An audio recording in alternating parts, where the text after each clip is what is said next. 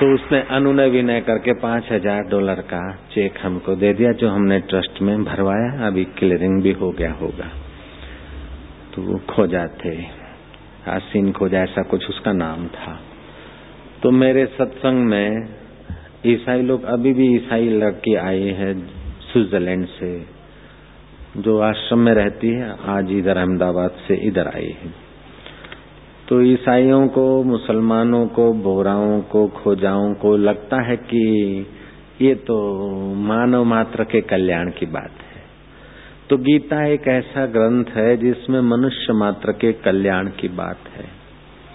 रहियाना तैयब, महात्मा गांधी के स्वतंत्र सेना संग्रामी अब्बास तैयब की बेटी रईहाना तैयब।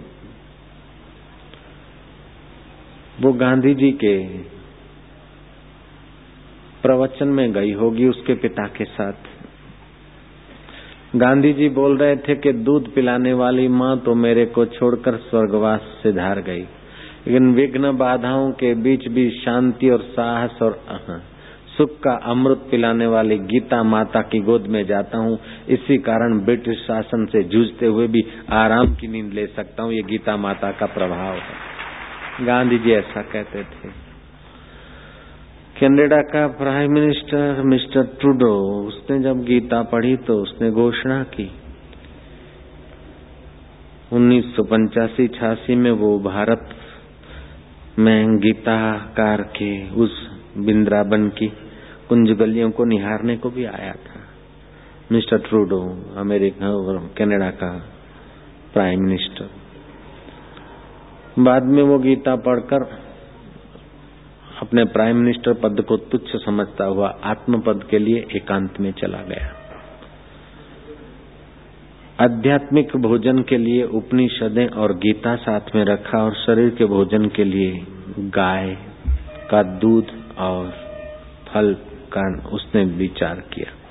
मिस्टर ट्रूडो लिखते हैं कि मैंने अंजलि पढ़ी, बाइबल पढ़ा, कुरान पढ़ा, ये सब ग्रंथ पढ़े, सबको ठीक लेकिन गीता पढ़ने के बाद पता चला कि जीते जी मुक्ति का अनुभव। मरने के बाद तो शाश्वत शांति है, लेकिन जीते जी विघ्न बाधाओं के बीच मनुष्य जन्म पाकर अमर पद की अगर मुलाकात कराने वाला कोई ग्रंथ है तो वो भगवत गीता है, ट्रूडो लिखता है। मिस्टर ट्रूडो ये भी कहता है कि Gita is not the Bible of the Hinduism but it is the Bible of the humanity ये केवल हिंदुओं का धर्म ग्रंथ नहीं, ये तो मनुष्य मात्र का धर्म ग्रंथ है। रैहाना तैयब से मदन मोहन मालवीय और एक वरिष्ठ पत्रकार मिलने गए। वो पूजा के रूम में थी, कृष्ण गोविंद, हरे मुरारी हे नाथ नारायण, वासुदेवा। कृष्ण की पूजा करके, अर्चना करके, आरती आदि करते हुए उसने जप किया और जप करने के बाद घंटों बैठे रहे मदन मोहन मालवीय और पत्रकार। बाद में वो अब्बास तैयब की बेटी रईहाना तैयब अपने पूजा के रूम से बाहर निकली। अतिथियों को जैसी कृष्ण करके चरणामृत दिया रईहाना तैयब ने। और आप जैसी कृष्ण करके चरणामृत लिया और बाद में अतिथियों से पूछा, कैसे आना हो तो अतिथि, मदन मोहन मालवे का नाम तो दुनिया के लोग बहुत जानते हैं। काशी में उन्होंने बहुत सारी परोपकार की प्रवृत्तियाँ की हैं। यूनिवर्सिटी आदि भी बनाई है। और भी कई सामाजिक कार्य करने में वे बड़े प्रसिद्ध थे। संतों के बड़े चाहक थे। स्वामी राम तीर्थ के चरणों में बैठकर बड़ी श्रद्धा भक्ति से वे ज्ञान ध्यान में लगे थे।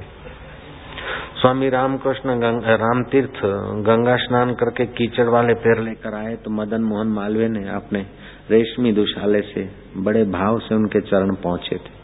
ऐसे बुद्धिमान मदन मोहन मालवीय जी। रैयाना तैयब से पूछते हैं कि तुम मुसलमान लड़की होते हुए भी हिंदू धर्म में कैसे आ गई? ऐसा तो तुमको क्या बढ़िया दिखा? जिज्ञासा थी उनकी। रैयाना तैयब कहती कि मैंने गीता की महिमा सुनी, मैंने गीता मंगवाई और गीता का अध्ययन करने पर मुझे लगा कि यह गीता ग्रंथ हर शंकाओं का समाधान लिया हुआ है। और ये भगवान के श्रीमुख से निकला हुआ शास्त्र है। किसी ईश्वर के पुत्र संसार में उपदेश देके चले गए 400 साल के बाद ग्रंथ बना, ऐसी बात नहीं। किसी पीर पैगंबर का है, बाद ग्रंथ बना, ये बात नहीं। ये तो भगवान के श्रीमुख से युद्ध के मैदान में विभल हुए अर्जुन को, लक्ष्य करते लाखों संसार के अर्जुनों का दुख दर्द दूर करने के लिए अपने मित्र सखा के कंधे पर प्रेम से हाथ रखते हुए, जो भगवान ने स्वयं वाणी उच्चारी वह गीता का ग्रंथ है। इसमें हर शंका का समाधान मिलता है। और कभी कभार मन चंचल होता है, शंका का समाधान नहीं समझ पाता है तो मैं गीता पढ़ते पढ़ते रात को सो जाती हूँ। सिराने रख लेती हूँ गीता और गीताकार के दीदार कर लेती हूँ। तो तुम्हारा कन्हैया स्वप्न में भी मुलाकात दे देकर और उसके शंकाओं का समाधान कर देता है। भला ऐसे भगवान को मैं कैसे भूल सकती हूँ? गीता अज्ञान मिटाने आई है। गीता पाप ताप हटाकर जीव को ब्रह्म ज्ञान का सुख देने को आई है। गीता हारे हुए में हिम्मत और हिम्मत वाले में आत्म ज्ञान का प्रकाश करने आई। गीता गंगा जी से भी ज़्यादा पवित्र मानी जाती है। गंगा भगवान के चरणों से निकली है और गीता भगवान के श्रीमुख से निकली है। हरिद्वार से आठ किलोमीटर दूर चीला, गाँव के नज़दीक गंगा के किनारे, गंगा की नहर ली उन्होंने। थर्मल स्टेशन बना है विद्युत से गंगा के जल से, बिजली बनाने का।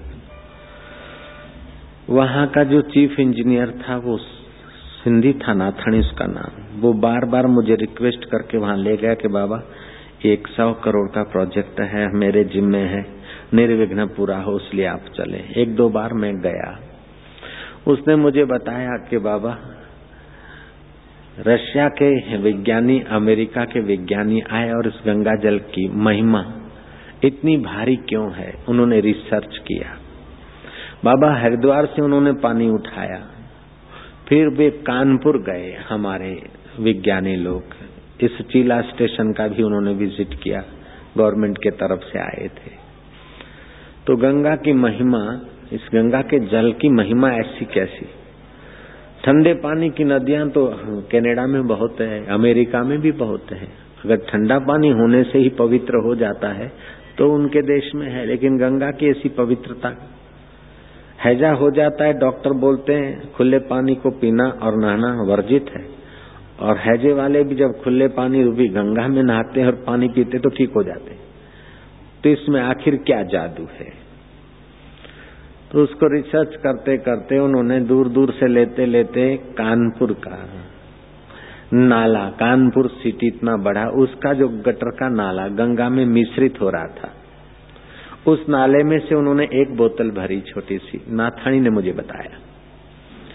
और फिर वो नाला गंगा जी से मिलकर आठ फीट दूरी तक पहुँचा गंगा जल से। बाद में एक बोतल भरी और लेबोरेटरी में चेक किया तो वे विज्ञानी दंग रह गए। नाले के पानी में मार बैक्टीरिया बैक्टीरिया हार्मफुल बैक्टीरिया और आठ फीट केवल गंगा जल से उस नाले ने मुलाकात की। अर्मफुल बैक्टीरिया नष्ट हो गए और गीता ये गंगा की बड़ी भारी महिमा है। मैं कहता हूँ, गंगा की बड़ी भारी महिमा है, फिर भी भगवान के चरणों से निकली है और पार्थिव रूप में है और गीता तो भगवान के श्रीमुख से निकली है और तेज रूप में है सूक्ष्म रूप में।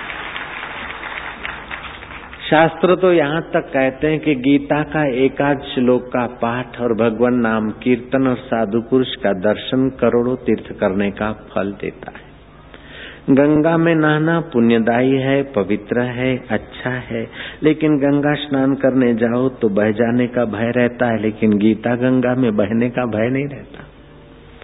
गंगा में जाओ, सर्दियों में तो सर्दी लगने का भय रहता है।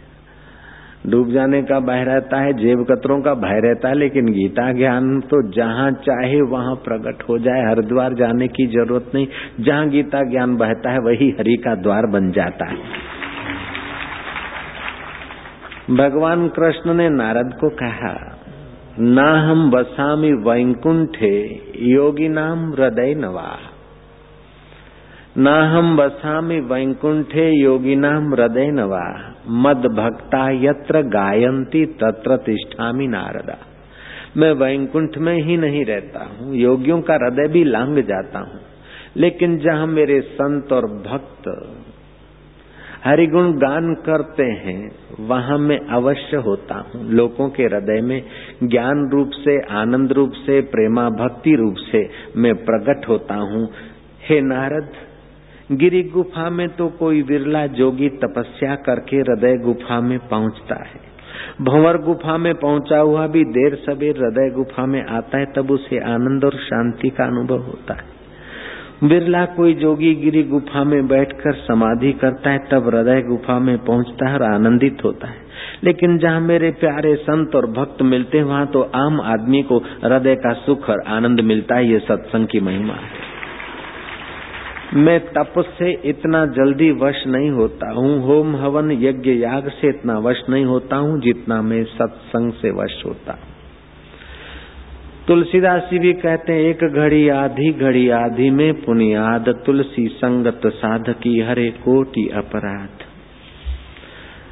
अब एक सवाल उठता है, ये हिंदू धर्म की विशेषता है कि साधक को सवाल करने का अधिकार है, श्रद्धा, भक्ति से। और मत मतांतरों मजहबों में ये अधिकार नहीं है, केवल बुद्धि का आदर सनातन धर्म में है। बुद्धम शरणम गच्छामी, बोध के शरण, ज्ञान की शरण जाने का आदर, ज्ञान का आदर, बुद्धि का आदर। गीता ने कहा तत्विधि परिह, प्रणिपाते न परिप्रश्न न सेवया। तत्विधि प्रणिपाते न परिप्रश्न सेवया। विधि सहित जाकर आदर भाव से उन महापुरुषों से परिप्रश्न करके अपने अज्ञान को मिटाओ। जो लिखा है वो मान लो ऐसा आग्रह सनातन धर्म में नहीं है। जयराम जी की। अर्जुन ने प्रश्न किए हैं श्री कृष्ण से, बाद में श्री कृष्ण के चरणों में अर्जुन की दृढ़ भक्ति हो गई।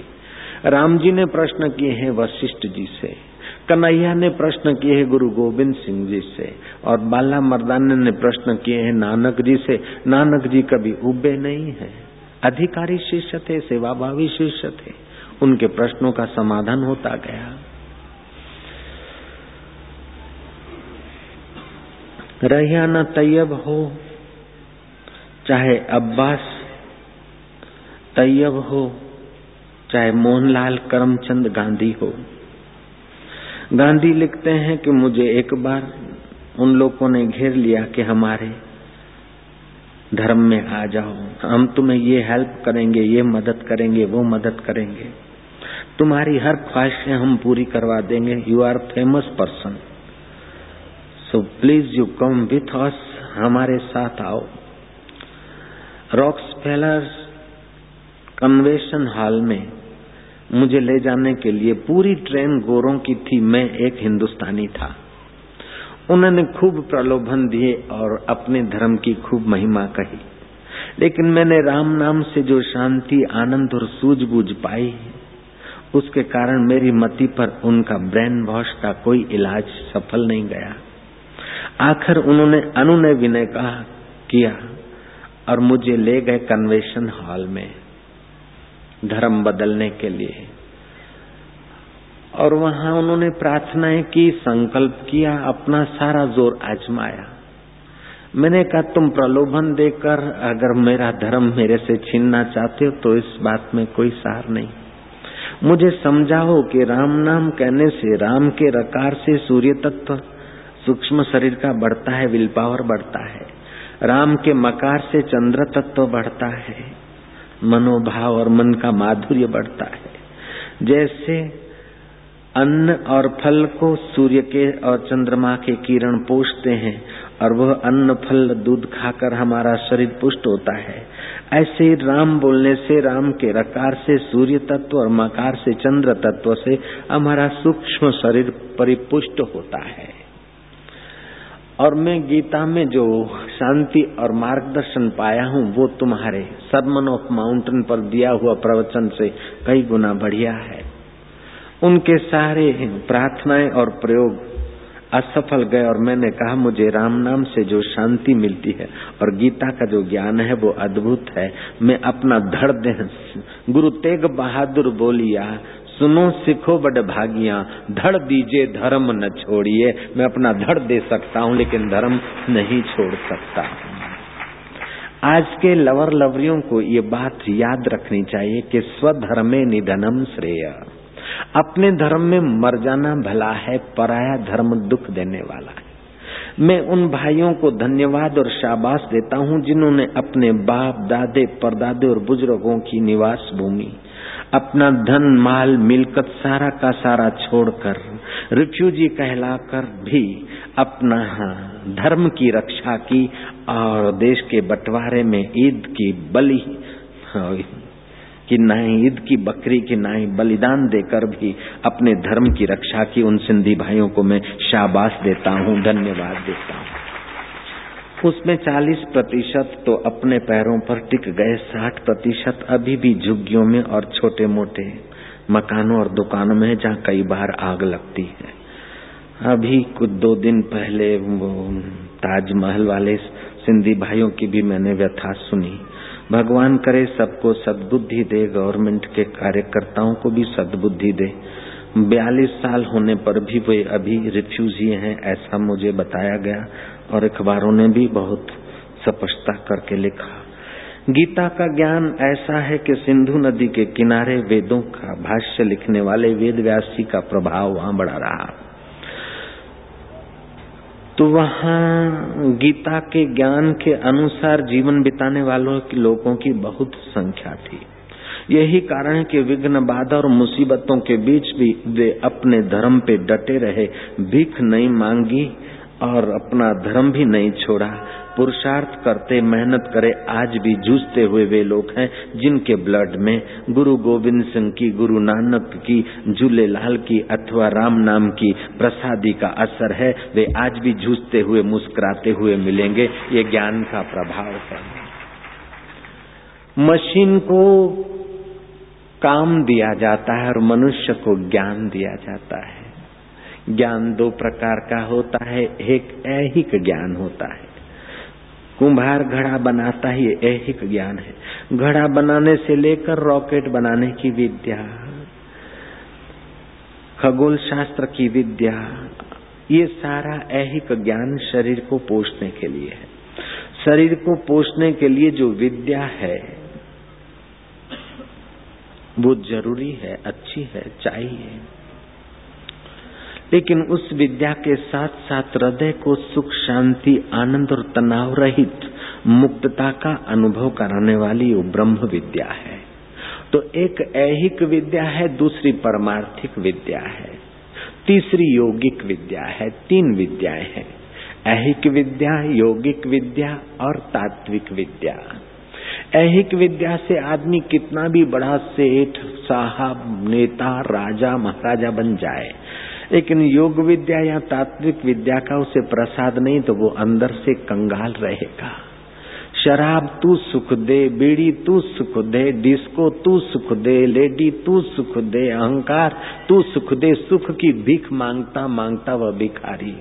रावण के पास क्या कमी थी ऐहिक सुखों की? फिर भी सेक्सुअल भीख माँगता माँगता वह भिखारी न करने जैसे कर्म करा और अंत में विनाश मोल ले लिया। कंस के पास ऐहिक सुख सुविधाओं की कोई कमी नहीं थी। फिर भी उस भिख मंगे ने गरीबों को नोच नोच कर विशेष अहंकार प्रकट किया और अंत में नाश हो गया। ऐसी धरती पर कई लोग आए जिनको ऐहिक सब सुख सुविधाएँ होने पर भी आत्म सुख अंदर का शांति नहीं। जिसने योग विद्या और आत्म विद्या का सहारा नहीं लिया वो तंदुरुस्ती औषधियों से माँगता फिरेगा। ज्ञान किताबों के पन्ने रट रट कर एकत्रित करेगा और प्रसन्नता विषय विकारों से लेगा। जिसने योग विद्या और आत्म विद्या की शरण ली है, उसका ज्ञान आत्मरंग से रंगा हुआ अपने दिल को दिलबर से मिलाने वाला बन जाएगा। जिसने आत्म विद्या पाई है, वे अजन्मा आत्मा का अनुभव करने वाले पुरुष हो जाते हैं। तापी नदी और पयोषणी के संगम स्थान पर एक गुरुकुल चलता था, थोड़ी प्राचीन काल की बात है। वहाँ एक तेजस्वी विद्यार्थी था। उस विद्यार्थी ने विद्या अध्ययन करने के बाद अपने गुरु को प्रणाम करते हुए गुरुकुल से विदा लेते हुए गुरु जी को कहा कि गुरु जी अब मुझे और क्या पढ़ना, लिखना, सीखना बाकी है? गुरु ने कहा, बेटा, ऐहिक विद्या तो सबकी सब हमने तुम्हें पढ़ा दी। अभी योग विद्या और आत्म विद्या अगर तू पा सके तो अच्छा होगा। यही सार है। ऐहिक विद्या तो बेटा पेट भरने की है और पेट भरने की विद्या तो महाराज मच्छर भी जानता है। मच्छर किसी स्कूल, कॉलेज में नहीं जाता, फिर भी अपना पेट भर लेता है। मैं ईमानदारी से आपको बताता हूँ, एक प्राइवेट बात बताना चाहता हूँ, जयराम जी की। एकदम प्राइवेट बात है, सुना दू आपको, किसी को बोलना मत। जयराम जी की, अपना ऐसा इस आश्रम से बहुत बड़ा आश्रम है, राजकोट, न्यारी डैम के पास। राजकोट में होलसेल में मच्छर मिलते हैं, मच्छर बहुत है उधर। देखो, आप किसी को बताना नहीं, जरा प्राइवेट बात है। बुधाया ना बाकी खास गाल है। तो शाम के टाइम हम, अगर खिड़की का दरवाज़ा खुला रह गया, जाली तो मच्छर मच्छर मच्छर हो गए। मैं क्या, आप देखो, मच्छरों को कौन अक्ल देता है कि यहाँ बोरिंग करना गाल पर बैठे, ललाट पर बैठे, मेरे कई अंगों पर बैठे, घुटने पर इधर उधर, मेरी दाढ़ी पर एक भी मच्छर नहीं बैठा। मैंने कहा, ये कौन सी यूनिवर्सिटी में पढ़ के आए होंगे? कि कहाँ खुराक मिलता है, कहाँ नहीं। कौन सा कॉलेज किया होगा, कौन सा एबीसीडी रटा होगा इन्होंने। फिर मैंने कोशिश करके मच्छरों के आगे दाढ़ी धरता, घूमता, फिरता। मैंने खूब ट्राई किया कि भाई एक आध बैठो, कसम खाने के लिए भी बैठो, लेकिन मेरी दाढ़ी पर एक भी मच्छर नहीं बैठा, आज तक मेरे को हम याद है। इतनी अक्ल तो मच्छर को भी है तो दाढ़ी पर बोरिंग नहीं होता है, दाढ़ी पर, बाबा की दाढ़ी पर मच्छर को क्या मिलेगा? तो इतना जरा सा जीव है, उसके अंदर भी चेतना है और चेतना में ज्ञान है, इस बात को मानना पड़ेगा। तो पेट पालने का ज्ञान तो अनपठित मच्छरों को भी है। और ऐहिक विद्या पढ़कर मनुष्य ने पेट ही पाला तो मच्छर से ज़्यादा उसने प्रोग्रेस नहीं किया, भाई साहब। भगवान शिव और वशिष्ठ महाराज हिमालय में मुलाकात हुई थी, वशिष्ठ ने शिव जी का भावपूर्ण स्वागत किया। फिर शिव जी और वशिष्ठ का संवाद योग वशिष्ठ में आता है। तो शिव जी वशिष्ठ को कहते हैं कि, हे मुनि शार्दुल, तेरा निमेश भी उस आत्मविद्या में मन स्थिर रहे तो जगत दान करने का फल होता है। सत्रह निमेश भी ये जीव आत्मा परमात्मा के ध्यान में तल्लीन हो जाए तो उसे वाजपेयी यज्ञ करने का फल मिलता है। एक मुहूर्त भी उस पर ब्रह्म परमात्मा, जिसको नानक जी अकाल पुरुष कहते हैं, वह आत्मा ब्रह्म में स्थिति हो जाए तो उसे वाजपेयी यज्ञ करने का फल मिलता है। एक पहर अगर उस आत्म ध्यान में जोगी रहता है तो उसे अश्वमेघ यज्ञ करने का फल होता है। हे मुनि शार्दुल, जिन साधुओं के दर्शन करने से संसारी लोग निष्पाप होते हैं, निर्दुख होते हैं, सुख शांति का अनुभव करते हैं जो समाज को पवित्र करने वाले ब्रह्मज्ञानी संत हैं, वे भी उस अंतर्यामी पर ब्रह्म परमात्मा के ज्ञान से स्वयं पवित्र होते हैं, दूसरों को करते हैं, ये वह तत्व ज्ञान है। नानक जी कहते हैं ब्रह्म ज्ञानी का दर्शन वड भागी पावई ब्रह्म ज्ञानी को बल बल जावई। ब्रह्म ज्ञानी की मत कौन बखाने, नानक ब्रह्म ज्ञानी की गत ब्रह्म ज्ञानी जाने। अमेरिका की मशहूर डेलाबार प्रयोगशाला ने 10 वर्ष तक परिश्रम करके ये भारतीय संस्कृति के संतों का इतना मान और इतना महिमा किस बात की? प्रणाम क्यों करते हो? क्या मिलता है? और संत की दृष्टि में ऐसा क्या भरा है? उसका अध्ययन करते हुए अमेरिका की डेलाबार प्रयोगशाला के विज्ञानियों को मैं शाबाश दूँगा। उन्होंने ज़ाहिर किया कि जो प्रेम से भरे हैं, आनंद से भरे हैं, सौल माना आत्मा के सुख से भरे हैं, उनकी निगाहों से वो पवित्र वैवस बरसते हैं जो हमारे एक घन मिलीमीटर ब्लड में 1600 जैसे श्वेत कण क्रिएट करते हैं। जो हिंसा से भरे हैं, शोषण से भरे हैं, जलसी से भरे हैं, अहंकार से भरे हैं, ऐसे जुल्मी लोगों की निगाह पड़ती है तो हमारे एक घन मिलीमीटर ब्लड में 1500 जैसे श्वेत कण नाश हो जाते हैं। डेलाबार प्रयोगशाला ने तो अभी कहा, लेकिन नानक जी ने तो 500 वर्ष पहले कहा, शास्त्रों ने हज़ारों वर्ष पहले कहा ब्रह्म ज्ञानी की दृष्टि अमृत वर्षी जेको जन्म मरण ते डरे साध जिना की शरणी पड़े, जेको अपना दुख मिटावे, साध जिना की सेवा पावे। नानक सतगुरु भेटिया, मैल जन्म जन्म दे लथे, औखी घड़ी न देखण देवई, सतगुरु अपना बिरद संभाले। दुनिया भर का ज्ञान है, लेकिन सतगुरु का आधार नहीं है तो वो आदमी अनाथ है। सतगुरु उससे कहते हैं, सतपुरख पिछानिया सतगुरुता का नाव, तिसके संग सिख उदरिये नानक गुण जिसने सतपुरुष परमात्मा तत्व का, ईश्वर का साक्षात्कार किया है, ऐसे पुरुषों का जब ब्रह्म विद्या का प्रसाद मिलता है, तभी ये जीव पूर्ण निर्दुख होता है, नहीं तो किसी को कोई दुख, किसी को कोई दुख। कोई पैसों के लिए दुखी है तो कोई पैसों के टेंशन से दुखी है। कोई शादी के लिए दुखी है तो कोई शादी से दुखी है। कोई पुत्र के लिए दुखी है तो कोई पुत्र से दुखी है। कोई प्रमोशन के लिए दुखी है तो कोई गलत जगह पर प्रमोशन करके भेजे गए तो भी दुखी है। कोई पत्नी के लिए दुखी है तो कोई पत्नी से दुखी है, कोई पति के लिए दुखी है तो कोई पति से दुखी है, कोई पड़ोसी के लिए दुखी है तो कोई पड़ोसी से दुखी है।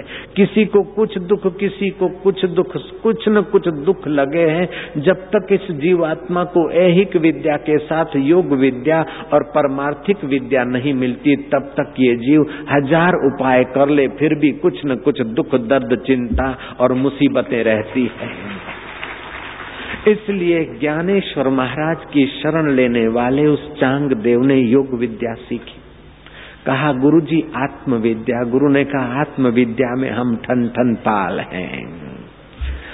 पयोशनी के किनारे चांगदेव ने आश्रम बनाया और इंतज़ार करने लगे कि ब्रह्म ज्ञानी गुरु धरती पर कहा कब मिलेंगे। योग बल से खूब इधर उधर जाँच किया कि मेरे को ज्ञान कराने वाले गुरु अभी जिनके द्वारा मुझे ब्रह्म ज्ञान मिलेगा, वो गुरु नहीं। मौत निकट आती है चांग देव ने इंद्रियों को मन में लीन किया, मन को बुद्धि में और बुद्धि को उस सूक्ष्मतम में प्राण ऊपर चढ़ा दिए। जैसे सात सात दिन की समाधि ले लेते हैं, कुछ नाथ संप्रदाय के जोगी। ऐसे चांग देव ने दस दिन की समाधि ली। समाधि लेने की उनकी विद्या और ऊँची थी आजकल की विद्या से। जब मौत का पीरियड निकल जाता तो फिर उतर आते और उनका वह आयुष्य रिन्यू हो जाता। ऐसे करते करते चौदह बार उन्होंने मौत को पीछे ढकेला और चौदह सौ वर्ष की उम्र के हो गए चांगदेव महाराज। तब इस धरती पर पूना साइड में ज्ञानेश्वर महाराज का अवतरण हुआ।